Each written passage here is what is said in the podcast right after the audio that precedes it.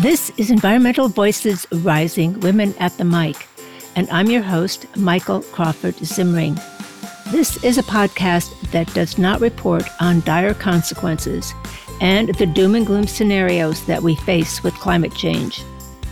We are shifting the narrative and bringing you stories from women environmental leaders whose work addresses the challenges of global warming with innovative and workable solutions.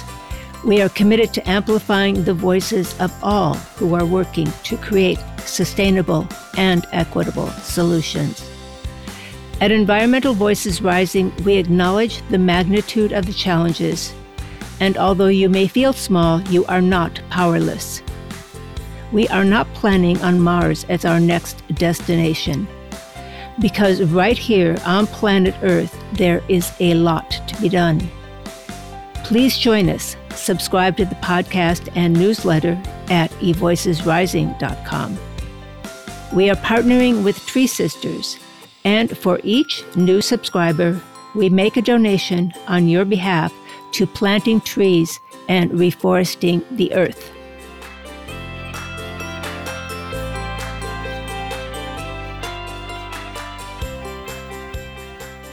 In today's episode, I am delighted to have a conversation with fashion designer Ellie Kotler. Ellie is currently working in Los Angeles in the fashion industry, and at the same time, she is committed to bringing equitable and sustainable standards to an industry that has for a long time relied on non disclosure of its impacts on environmental issues. Ellie has also worked in New York and in 2018 and 2019, she was selected to be a member of the Youth Fashion Summit at the Copenhagen Fashion Summit, which is the leading forum for sustainability in fashion. Today, she is going to help us come away with a deeper understanding of sustainability in fashion and what we as consumers can do to make more educated choices, not be swayed by common greenwashing tactics, and how to hold brands accountable. Ellie, welcome to Environmental Voices Rising. Oh, thank you so much. I'm really excited to be here and I can't wait to have this conversation with you. Great. So let's start with that pivotal moment when you were first introduced to sustainability and how that put you on the path you are on today. Sure. So at the time, like you mentioned, I was working in New York and it was like a, a very hectic, busy work week. And we had this optional invite to a sustainability conference. Someone from our company was in town who was in charge of, and this was like 2007. So it was pretty early on. I had no idea what the conference would be about, decided to attend.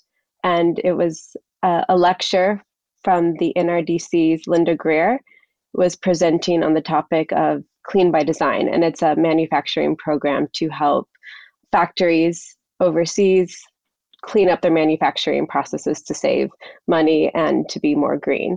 But that she showed us a slideshow of what um, the factory situation looked like. And I had been working in fashion for maybe a couple, four or five years at that time, four years. I was just in shock. Like I had no idea the amount of pollution, waste, how we are affecting like water supply systems. And I just sat there. It was like slide after slide. And I was like, wow, I am really a part of this. Like I am a very negative part of this chain. Yeah. So it just, you know, it it changed my relationship with fashion from that moment. And uh, change your path. So you decided to go back and, and delve into this really seriously, right? Yeah. So after that moment, you know, I actually reached out to her afterwards to see if there's anything I could do to get involved. Um, I'm sure many people did as well. So I ended up deciding to attend as many conferences as I could, like in New York. So, like FIT had quite a few. Um, I was watching all the TED Talks that I could find on sustainable fashion, which was still quite a few at that time. But I, I found it overwhelming and very confusing. It seemed like an endless problem, and I didn't really know where to start. And at my the job after that after that job, I tried to work with our learning and development team and sustainability team to create some type of program to educate designers. And I had so much trouble pitching that idea and pitching it to management that I decided I really just needed a more formal education. To back up your presentations, like that's very challenging yeah. to go in. Yeah. So I just I didn't I didn't really even know where to start. And I felt like I had learned about so many different individual issues, but I wasn't sure how they connect together. I didn't have, you know, more of like the whole systems approach. So I went back to school for some clarity and help with that. I think being overwhelmed with issues is fairly common in the environmental space because we are dealing with complex systems. Tell us how you structured your education to get the clarity you wanted. Sure. So, um, you know, for my thesis project for school, I worked with Holly Robbins as my thesis advisor, and she was very like instrumental in helping me just figure out that the real issue that I wanted to start with first is like how to define the problem because if you want to solve a problem it's you have to define it first. And it sounds very, very basic, but very complicated. So I worked together with her on my thesis of pulling together a definition of sustainable fashion. You know, everyone is not everyone, but a lot of people are very familiar with the Brundtland definition of sustainability. But maybe some people. So tell us what quickly what that one is. Sure, sure. So it's sustainable development is development that um, meets the needs of the present without compromising the ability of future generations to meet their own needs. So I wanted to take that concept, but really break it down and what that means for sustainable fashion. So, what were the key concepts that you came up with? You know, going back to just looking at the full, like the a whole systems approach. So, everything very beginning of life to very end of life and potentially continued life. And we came up with seven main ideas, seven pillars.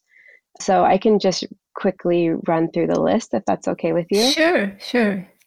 I mean, I think it's really it's really good sometimes in the sustainability and environmental movement to have to have some idea that there are plans, that there are kind of blueprints that are available to us to wrap our heads around and kind of understand. So, sure, let's go. Seven pillars. so the first one is efficiently uses resources. The second is uses en- energy from renewable resources. The third is uses positive material health. The fourth uses circular materials. The fifth is maintains ecosystems. The sixth is designed conscientiously. And the seventh is socially responsible. So during the process of pulling together these main areas of sustainable design, you know, as you mentioned before, I looked to all of the resources that were out there, the guidelines, as many reports as I could read and try to just come up with like what were the the big takeaways and how they could be grouped into like overarching topics. So you're talking about resources that to making of making materials of making actual the fabric fashions. Is that what you're talking about in resources or something else? Oh, I'm talking about the guidelines that are available out there. So, like the international labor guidelines or the NRDC is Clean by Design, like different NGOs and organizations have invested a lot of time and research into creating their own guidelines. So, I wanted to more aggregate the resources versus doing any of my own like research of you know into factory systems like there, there's plenty of resources out there one of your key pillars is about ecosystems. I'd like to spend a little bit more time kind of breaking that down a bit, uh, as in the context of the production of fabrics and creating fibers. So, when we talk about fiber development within fashion, there's huge issues with certain fibers. And just in general, the issues with fashion are very complex, and it's not like this is good or this is bad. It's just understanding the impacts. And I, I think some of the wording needs to be a, a little bit more just very descriptive versus too over generalizing. So when we're describing the impacts of different fibers um, and speaking in terms of maintaining ecosystems, you know, I was going to kind of talk a little bit more on um, rayon today, if that mm, works. Yeah, sure. And we could also talk about cotton too. I think rayon is probably everybody knows, and so when we read those labels, what what yeah. should we know?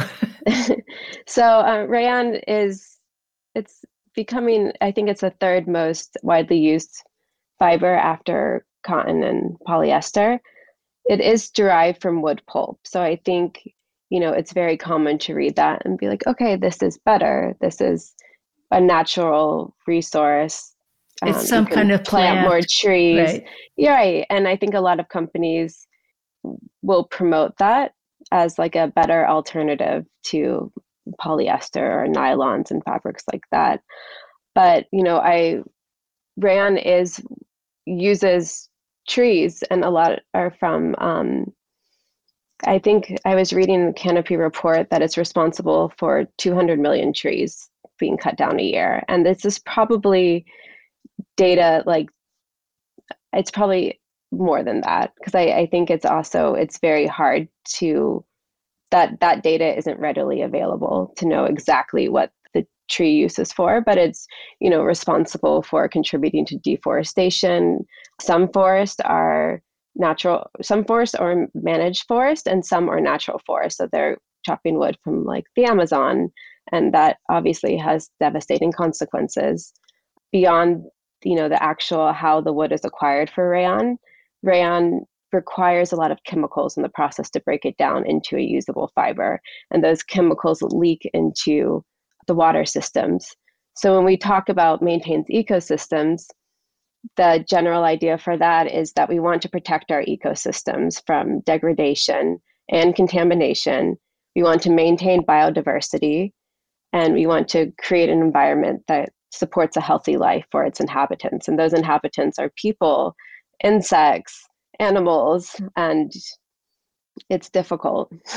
so chopping chopping down trees, deforestation not only affects the global environmental problem, but also affects local communities because people are then living, having to live on that kind of a land and live on when there's water pollution and those kinds of things. And those, those are, I think you're, you're pointing out that, I mean, a lot of this we under, beginning to understand that these little things add into a whole systems like looking at something like that. So so something as simple as buying a rayon t-shirt is involved more than just buying the t-shirt there's a whole lot more.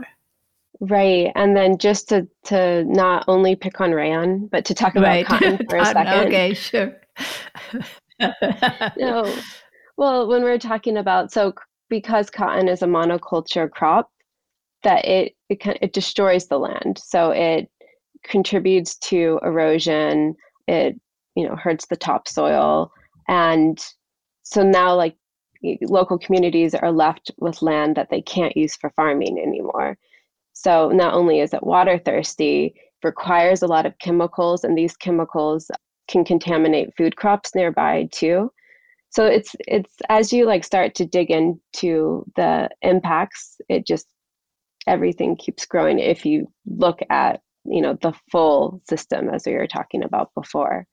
This is really interesting. So continuing with your points about impacts and as a way to educate the consumer.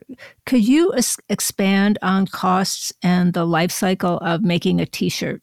I think it's important for there to be more rules and regulations defining how we speak to sustainability to allow customers to actually make educated choices and decisions because I do feel like that's going to ultimately drive ultimately drive businesses, especially with how posts can blow up on TikTok and social media.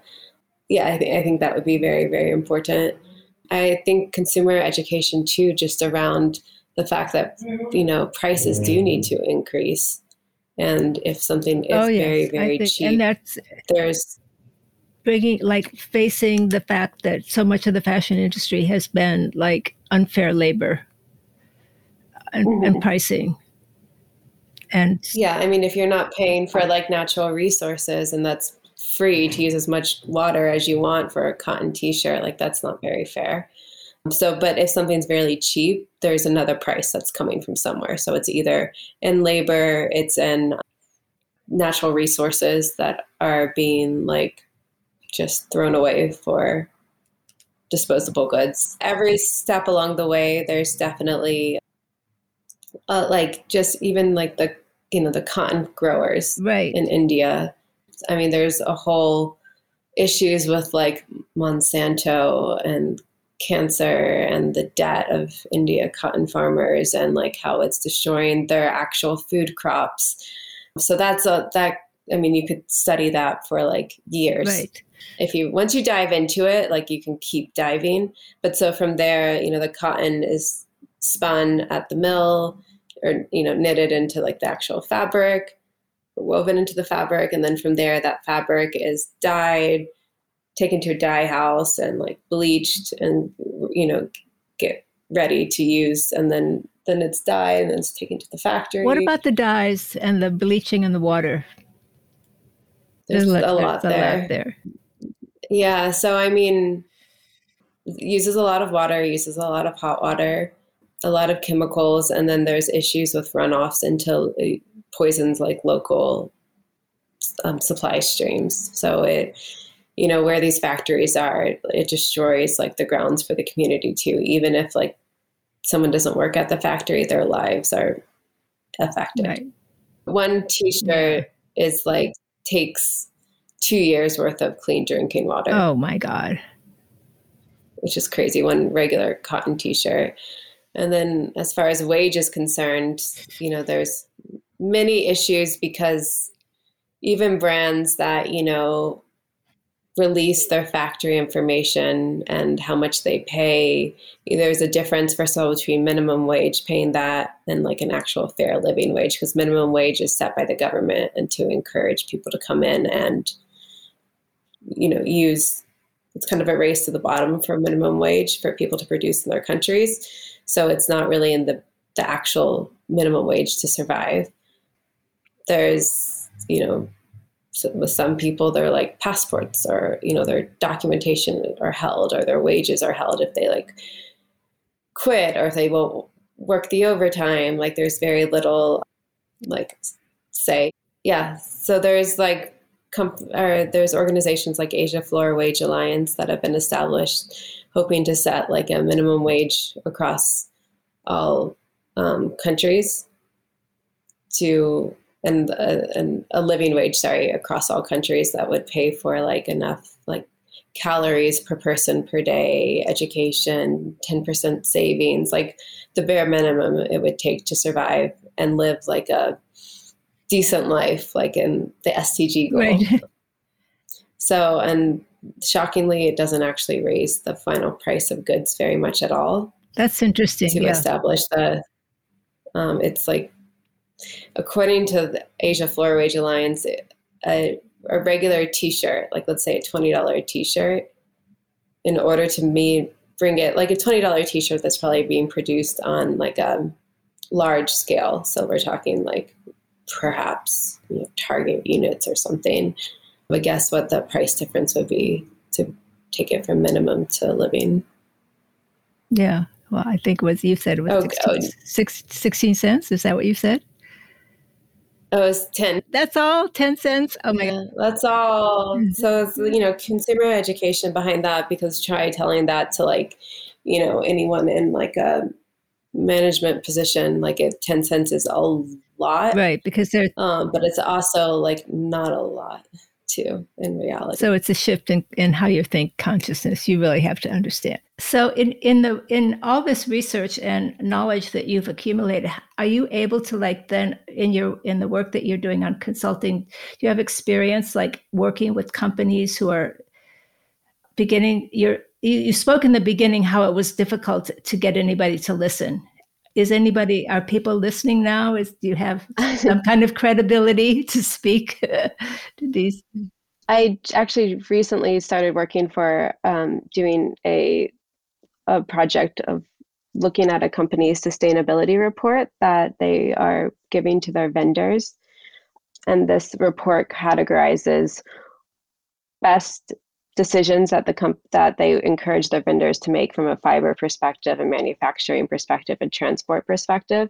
So I have the opportunity now to kind of go through it and we're in very early stages, but just someone who's worked on the design side and someone who has worked on the vendor side supporting larger retailers the and someone you know from a sustainability perspective too the ins and outs of the report that i you know we're going back and forth on. So that's a fun project going on now. And the the second opportunity that i've had to really help create change is working with this ngo last year called hecho por nosotros.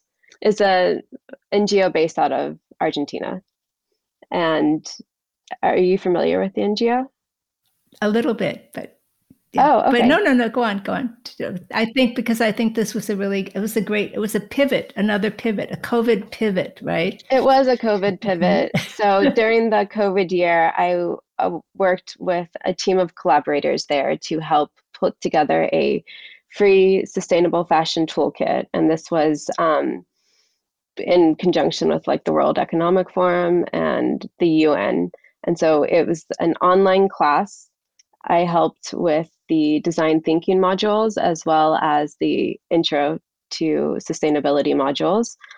And for part of my work with the NGO, I wanted to seek out change makers within the fashion industry that are on a smaller scale but doing really unique things to address all of our challenges.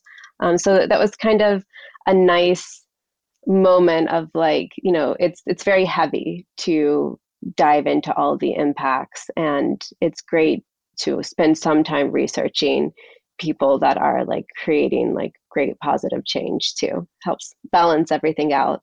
So i had the opportunity to interview and speak to a lot of really interesting people. There's i learned about the field of regenerative agriculture through um, this research, and I got the opportunity to speak to Fiber, Fibershed's founder, Rebecca Burgess. Completely moved by you know her story and the work she's doing. Wanted to pack up and like move to a farm, which I still kind of do, and really deep dive and learn learn more about that area of sustainable sustainability. Thank you. I want to go back to greenwashing a little bit. And what could you share with the audience about kind of about what it is and what some maybe examples of how that shows up in advertising or labeling in with fabrics and what what can they be thinking about? Well, I, I think the one thing that you really want are specifics. So if you see a label that's like this is an eco-friendly product, like that doesn't mean anything and that's it's very confusing and i think it's actually against the ftc guidelines. Like you aren't technically not that you know anyone is being prosecuted for that but you aren't so it's just your name you you decided somebody in marketing decided to put on the label because what does it's not teaching the consumer anything and how, how are you defining eco-friendly? Like if you know, if you're saying like, all right, well, I'm using organic cotton, say that, but you also the overall impacts of the garment. Yes, you will have less pesticides. You won't, but it still is water thirsty. So can you really call that eco-friendly? Like it just it's better to just say what the product is. And then there are I remember from school seven categories of greenwashing sins and you know some are like advertising things that are that everyone has to do like this doesn't contain like xyz hazardous chemicals but it's actually illegal to put that in there. Like so that that couldn't be a green claim. But i think transparency and if ideally you'd want something third party certified or verified to know that this is actually the case. So those would be the the strongest claims that you would want to review. And then it is completely great for people to reach out to companies and ask these questions too. Like fashion revolution has started a campaign who made my clothes? And they encourage that you know customer to company communication because that is a louder voice and that um, companies, you know, with social media, with TikTok and Instagram, and a post can blow up and reach so many people so quickly and be devastating for a company. They will hear these voices. I think people are more amplified now. What is Who Made My Clothes? Yeah, um, it's a organization called Fashion Revolution, and I think it's maybe it's just during Earth Day week, but they have a campaign every year, and so they want you to take a ta- picture of the inside of your label, post it to the company, and then ask like who made these clothes. So this the campaign goes back to traceability in the supply chain like they want to make sure that the companies are being paid or the employees are being paid a livable wage that they understand the different um, factory tiers because you can have a you can manufacture your clothes at a factory but then they could use some subcontractors so even though you understand what's going on at the factory that your primary factory that you're producing your clothes at, you might not necessarily understand what's going on the subcontractors. And the subcontractors could have subcontractors. So it gets very, very murky. And there is a definite wall between our garments on the other side what has gone into producing them. So I think it's a campaign to kind of bridge that information as well and to let companies know that we are curious, we are watching, and you will be asked these questions. So, what what can you tell us about these take back bins? Also, these are other ways of take back bins at stores, or like re you know reusing our clothes, not buying as much. Those kinds of things also are helping in the on the sustainability part of the fashion of fashion. Yeah, I'll start with reusing and mending. Okay. Um, because that's kind of the easiest shout out thing for to that, tackle. right? Yeah, I mean the the longer you can wear your clothes and mending is i think coming a little bit back into style because you know whereas before the mindset was like why would i fix this shirt when i could buy a new shirt for $15 or whatever?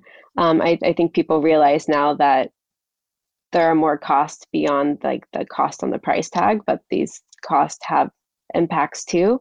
So it's becoming more cool to start mending your clothes again and I think thrifting has really gone up as a, a great way to express yourself in a un- unique style, as well as you know your that's the least impact thing you can do. It's better than buying any new clothes no matter how they were produced you're taking something that's already out there and you're giving it life versus having it go to the landfill because most donated clothes really end up in landfills or landfills in other countries.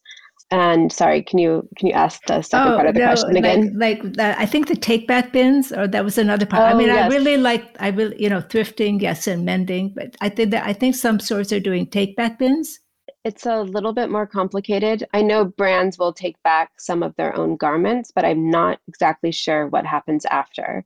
So I think Eileen Fisher has like campaigns where they mend and resell. Same with Patagonia.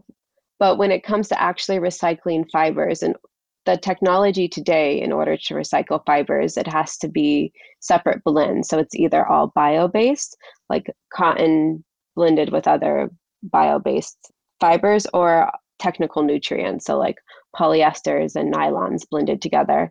But many garments today, especially like leggings, it will be majority cotton or some bio fabric, and then just a small percentage of like something to make it stretchy, which is usually a technical nutrient.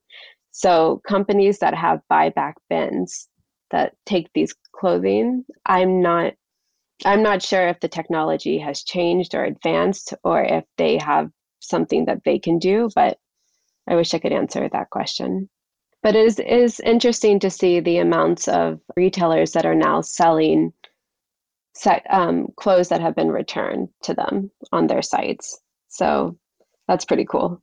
Could you give us a quick recap of some of the things that consumers can do? Sure, I can do a quick recap. So, first, if possible, thrifting and mending your clothes are just really easy ways to help keep landfill and maintain ecosystems And then the second thing you can do is question companies and be a part of the voices of consumers that are asking them what goes behind like the manufacturing of their clothes.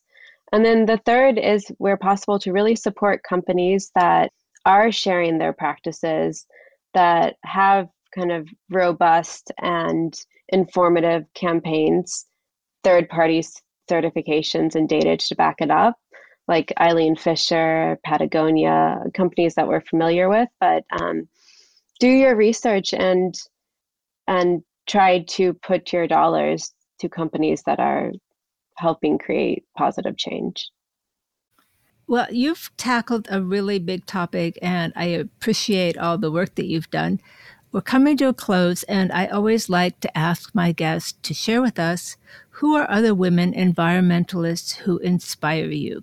well, I'm going to go back to Rebecca Burgess. I just like I I she was so knowledgeable and she, you know, she saw she gave herself a challenge. That was the the start of the Fibershed movement. She only wanted to wear clothes that were derived um, locally. And then from there she just worked to kind of uncover more and more opportunities and how like this could actually be something bigger. And she started small and and then created this mass movement of change. And just just watching like the whole you know trajectory of her career is so inspiring and she is so inspiring. So yeah i would suggest that if viewers are interested to take a look at fibershed and perhaps check out her book. Well we'll definitely have it on our resource page on our on our website. So Thank you so much for sharing your knowledge with us and enlightening us about sustainability and fashion.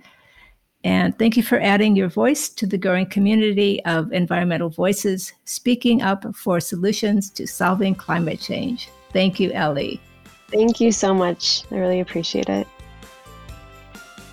Thank you for joining us today. We invite you to follow us on social media, Instagram and Twitter at eVoicesRising, and subscribe on our website, evoicesrising.com. Stay tuned for more episodes on recycling, cleaning up plastic pollution, intersectionality, and regeneration. Until next time, remember that we all can make a difference.